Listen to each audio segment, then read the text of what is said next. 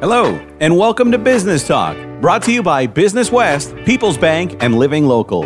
Hi, I'm Chris Kellogg from the Kellogg Crew Morning Show on 94.7 WMAS, and I'm proud to introduce the host of Business Talk. He's editor and associate publisher of Business West. Here's George O'Brien. Okay, welcome everyone to another episode of Business Talk. Uh, we have a terrific show for you today. I really can't wait to get to it, but I will for just one minute because we need to first hear this message from our sponsor, People's Bank. Thank you for listening to the Business Talk Podcast, sponsored by People's Bank, bringing you the best in business experts, entrepreneurs, and evangelists. Make Business Talk your innovation break for ideas and inspiration. People's Bank, where commercial banking can fuel your growth and make work life easier. Member FDIC, DIF equal housing lender. Bank at peoples.com slash business. Okay, we are back on Business Talk. As promised, we have a a good show for you today. A, a different kind of show, actually. We're, we're speaking with Ira Helfand. Uh, he is a retired emergency room physician. I've spent years at Mercy Hospital here in Springfield. Uh, he is co-chair of the Physicians for Social Responsibility. That's the Nobel Prize winning Physicians for Social Responsibility, and chair of the Nuclear Weapons Abolition Committee. Good morning, Ira. How are you? Good morning, George. How are you today? I'm fine. Glad to have you on the show. Uh, like I said, we're here to talk about something different than we normally talk about on Business Talk, and that is your work uh, with the Physicians for Social Responsibility and the Nuclear Weapons Abolition Committee. This is a work that you've been doing for years, decades actually, but now it's more in the news and uh, more of a kind of issue that we're all talking about uh, because of what's going on in the Ukraine and, and elsewhere in the world too. So uh, can you just start by telling us a little uh, about yourself and uh, Physicians for Social Responsibility and the specific group that you chair? Uh, sure. Thank you, George. Uh, physicians for Social Responsibility is a national organization of physicians and other health professionals and some other people who are, are concerned about our message, which is about the medical consequences of nuclear war. We started back in 1978 with a mission of educating the public and decision makers about the actual medical consequences of nuclear war in the hope that a better educated public and a better educated body of decision makers would make wiser decisions about uh, nuclear weapons than they than they have been making, uh, unfortunately. Um, we are part of an international uh, federation called the International Physicians for the Prevention of Nuclear War, which has affiliates in 55 countries. Uh, and that organization, International Physicians or IPPNW, uh, started in 2007 a global campaign called the International Campaign to Abolish Nuclear Weapons, uh, which did an important job along with some state governments in shepherding the adoption at the United Nations in 2017 of the Treaty on the Prohibition of Nuclear Weapons, which entered into force in January of last year as I mentioned, your your group has always been active, but uh, I imagine in the last six weeks or so, uh, it has become exponentially more active. Uh, do you want to talk about the ways yeah. that you've been uh, kind of escalating? I hate to use that term in this context, but uh, taking yeah. your work to a higher level. Well, you know, for, for the last 30 years since the end of the Cold War, the biggest obstacle that we've faced in doing our work has been the fact that people thought the nuclear danger had gone away back in the 80s, everyone understood that nuclear war was a real threat and people were concerned about it. And they took political action to try to end the Cold War arms race, which was ultimately quite successful. But when the Cold War ended, everyone sort of assumed the danger had passed and they stopped paying attention to the issue. That has changed dramatically in the last six weeks since Putin invaded Ukraine and issued a series of very explicit nuclear threats, which were, by the way, responded to uh, by NATO with equally inappropriate nuclear threats. And so this issue is back where it ought to have been all of this time on the table, on the public agenda. And we have been trying to uh, use the, uh, this occasion to educate people about the danger. We're also trying to intervene somewhat in the current situation, although the ability of civil society to affect what's happening in Ukraine is very limited. The events are unfolding very rapidly, and we have very little leverage over uh, the governments that are involved. But IPPNW, along with 17 other Nobel Peace Prize uh, laureates, uh, did issue a statement uh, calling for an immediate ceasefire in Ukraine, for the withdrawal of all Russian forces from Ukraine, and for both NATO and Russia to issue unequivocal pledges that they will not, under any circumstances, use nuclear weapons in this conflict, and that they will instead support the Treaty on the Prohibition of Nuclear Weapons going forward. That statement was taken up by the Avaaz platform, uh, which is a, a global uh, platform for, for uh, people to express their views uh, in the form of a petition, uh, which, as of uh, this past Friday, had over 1 million signatures. And we have asked for a meeting with the United Nations Secretary General to present that petition, and hopefully we'll be able to do that within the next week or so. Hmm.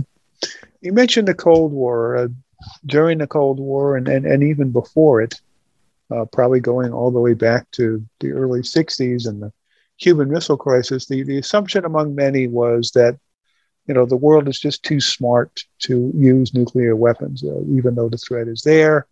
Uh, more countries have, have, added those. I believe we're now up to nine countries that have nuclear capability. The assumption was always that uh, these weapons were never would never be used, and uh, recent events, uh, you know, would seem to indicate that that maybe that's not true anymore. Uh, do you want to well, talk about that a little bit? I don't think it, it, ever was true, George. You know, there there has been this myth uh, with enormous power attached to it that somehow or other nuclear weapons are so terrible that they will deter their own use. No one will ever make the mistake of using them. We know that over the, the decades, that has not been true. The United States, for example, has threatened to use nuclear weapons repeatedly in many circumstances involving countries usually that did not have nuclear weapons. We threatened to use them against China uh, twice in the 50s before China was a nuclear power. We planned to use them in Vietnam. And Richard Nixon backed off from that plan only because he understood it would face enormous opposition here in the United States. Uh, we've explicitly threatened to use nuclear weapons during the both Iraq wars uh, if we felt it was necessary to, to achieve victory. The Russians, for their part, have had an explicit policy as well that nuclear weapons can be used, if necessary, to gain advantage on the battlefield or to avert uh, defeat. In addition, there have been many, many occasions when we have come within minutes of nuclear war because one side or the other received a false alert and believed that it was under attack by the other side. Um, on most of these occasions, uh, on many of these occasions, I should say, we came within minutes of all out nuclear war because of a computer glitch or some similar technical mistake. It is not the wisdom of our leaders. It is not the soundness of our military doctrine. It is not the infallibility of our technology that has prevented nuclear war. As former Defense Secretary Robert McNamara famously said, quotes, we lucked out. It was luck that prevented nuclear war, end quote. And we have to understand that. Our current nuclear policy, maintaining these enormous arsenals in the expectation that they will never be used, is nothing more than a hope for continued good luck. And this is a fairly insane basis for national security policy. We need to plan for the future based on reality, not on hopes and prayers. Okay, you're listening to Business Talk, a podcast presented by Business West in partnership with Living Local and sponsored by People's Bank. We're talking with Ira Helfand. Uh, he is co chair of the Physicians for Social Responsibility and chair of its Nuclear Weapons Abolition Committee. We've been talking about your efforts to, to educate people or I guess I could say maybe re educate people about the dangers of nuclear war, nuclear weapons. How is that education process being carried out? Uh, we're doing a lot of public speaking, uh, much of it by Zoom at this moment in time, but some of it uh, in person. I have been doing a lot of interviews with uh, various media outlets and um, have been doing a lot of writing. Uh, I've had op eds and articles published in, in many magazines around the country, uh, myself and others in our organization. Uh, and what we've been trying to do is to explain to people what the actual medical consequences of nuclear war would be, because most people don't really understand how bad a nuclear war would be. Um, they have images of Hiroshima and Nagasaki, which are important warnings about how destructive nuclear bombs can be. But the thing we need to mainly understand about Hiroshima and Nagasaki is that they do not begin to prepare us for the full level of destruction that would follow a modern day nuclear war. Because if, say, the United States and Russia go to war today, it's not going to be one relatively small bomb on one or two cities, as was the case in Japan in 1945. It's going to be many bombs on many cities, many of which will be anywhere from 10 to 50 times more powerful than the bombs that destroyed Hiroshima. Interesting. So, this work that you're doing, uh, these articles, these uh, talks that you're giving, uh, do you believe that they're creating momentum at this point? I hope so. You know, I think at the moment, the, the key task is simply to get people again to understand that we have a problem. Uh, there has been a lot of, of uh, attention to the equally important existential threat posed by the climate crisis, but people haven't been paying attention to the nuclear danger. And I think we're starting to see that change. Mm-hmm. We need to get to the kind of level of understanding that we had back in the 1980s when people could pretty well accurately describe what the effects of nuclear war would be. I, I, I spoke at a grand rounds presentation at a local hospital last week, and one of the doctors, um, a very uh, bright woman with an excellent reputation, uh, but uh, a younger woman in her 40s who, who, did not live through the Cold War, um, told me that you know she had thought that a nuclear war would look like Hiroshima, and when I described to her what would actually happen to a major city, she was really shocked uh, to the point of tears. And I apologized to her for upsetting her. And she said, No, people need to understand this. This is what they need to know so that they will take action to make sure this doesn't happen.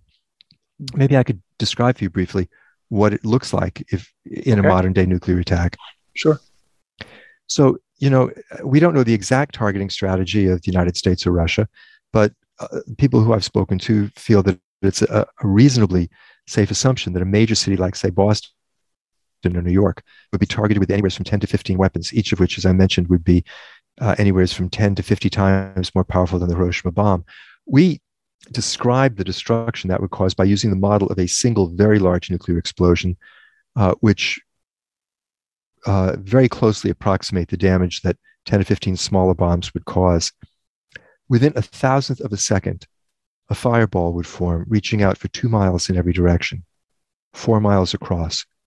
Within this entire area, everything would be vaporized the buildings, the trees, the people, the upper level of the earth itself would disappear. To a distance of four miles in every direction, the explosion would generate winds greater than 600 miles per hour.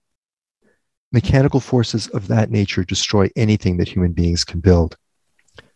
To a distance of six miles in every direction, the heat would be so intense that automobiles would melt. And to a distance of 16 miles in every direction, the heat would still be so intense that everything flammable would burn. Paper, cloth, wood, gasoline, heating oil, plastic, it would all ignite. Hundreds of thousands of fires, which over the next half hour would coalesce into a giant firestorm, 32 miles across, covering over 800 square miles. Within this entire area, the temperature would rise to 1400 degrees Fahrenheit. All of the oxygen would be consumed, and every living thing would die. In the case of Boston, we're talking about three to five million people, depending on the time of day. In the case of New York, 12 to 15 million people. And if we have a major war with Russia, that's what's going to happen to every major city in both countries. Hmm. In addition, the entire economic infrastructure of the country will be destroyed. We would see perhaps 200 to 400 million people dead in the first afternoon, but those who survived would be living in an environment with no electric grid, no public health system, no internet, no food distribution system, none of the things that we require to keep ourselves alive. And over the months following that initial attack, most of the survivors would also die in the United States and in Russia. But final point, these are just the direct effects. There's also an, a huge impact on climate. A war between the United States and Russia puts millions of tons, about 150 million tons of soot into the upper atmosphere, blocking out the sun and dropping temperatures across the planet an average of 18 degrees Fahrenheit, which is much colder than the coldest moment of the last ice age. In the interior regions of North America and Eurasia, temperatures would drop 45 to 50 degrees Fahrenheit. For three years, there wouldn't be a single day without frost. That is, the temperature would drop below freezing at least some part of every single day. And under those conditions, the ecosystems that have evolved since the last ice age would collapse, food production would stop, the vast majority of the human race would starve to death, and it is possible we would become extinct as a species. Now, this is the danger that we face every day that we allow these weapons to continue to exist. And it's a danger which has gotten dramatically worse with the fighting in Ukraine. Okay, you mentioned earlier that, that what's going on in Ukraine uh, is largely beyond our control. What what is within our control, meaning not just people in this country, but people in other countries, uh, in terms of eliminating these weapons and, and keeping them from ever being used? Well, if we are lucky enough, George, to survive the next few weeks without a nuclear war, we have to make sure that we are never again in a position of this vulnerability again. Uh, we need to build a movement that demands that the nine countries which hold nuclear weapons stop holding humanity hostage in this way. Here in the United States, we have launched something called the Back from the Brink campaign. Uh, it is modeled on the freeze campaign of the 1980s, which successfully brought about the end of the Cold War arms race except this time the goal is to get rid of the weapons, weapons altogether. We are organizing around a simple platform, a simple statement of what US nuclear policy ought to be, the key part of which is a call for the United States to begin now to negotiate with the other eight nuclear armed countries for a verifiable, enforceable, mutual timetable to eliminate their nuclear weapons. This is not unilateral disarmament. This is a call for the United States to lead the negotiations, but to achieve universal disarmament. And we've brought this resolu- resolutions embodying this platform to cities and towns across the country, to civic organizations, to faith communities, to professional associations. And so far, uh, some 60 or 60 municipalities around the country, including 17 here in Massachusetts, have signed the statement. Uh, Springfield, Worcester, Boston, among them, also East Hampton and, and Northampton. Six state legislatures have passed resolutions supporting this. 320 local elected officials have endorsed it, and over 400 civil society organizations have as well. And we are rapidly building this campaign and hope to be able, through this vehicle, to create a national consensus that we need to have a fundamentally different nuclear policy, one that recognizes that nuclear weapons do not make us safe, but rather that they are the greatest threat to our security. And as I asked earlier, do you, do you believe we're building momentum in that direction? I, I know we still have a, a lot of hill to climb there. But, uh, I do. I think that the current uh, war in Ukraine is is putting this issue before people again in a way that will lead to a good outcome. I think there are a couple of narratives that will flow forth from this. Uh, those who build nuclear weapons will argue that we need to have more of them, and that's that that argument is going to get some traction. They're going to say, look, the Russians are really bad. We need to be even stronger, as if the 6,000 nuclear warheads we already have isn't enough to do whatever one could possibly want to do with them. But there'll be another narrative as well. People, as happened after the Cuban Missile Crisis, when both Kennedy and Khrushchev recoiled in horror from what they had almost done, I think people around the world are going to look at this moment and say, you know, this was a worldwide near death experience. We cannot keep rolling the dice and hoping that we're going to be lucky every time. We have to get rid of the weapons. And so if, if there's to be any good that comes out of this terrible disaster in Ukraine, perhaps it will be uh, mm-hmm. an increased understanding around the world of the need to eliminate nuclear weapons, which will lead to effective political action to achieve that. Okay. Well, like you said, if there's any good to come out of this, maybe that will be the good. So, anyway. Well, thank you for uh, coming on Business Talk. We appreciated having you on, and, and good luck with your work. Thanks very much, George. Okay. Have a good day. Okay. Thank you to all of you for listening. This has been another episode of Business Talk, a podcast presented by Business West in partnership with Living Local and sponsored by People's Bank. I'm George O'Brien, the editor of Business West. We'll see you next time.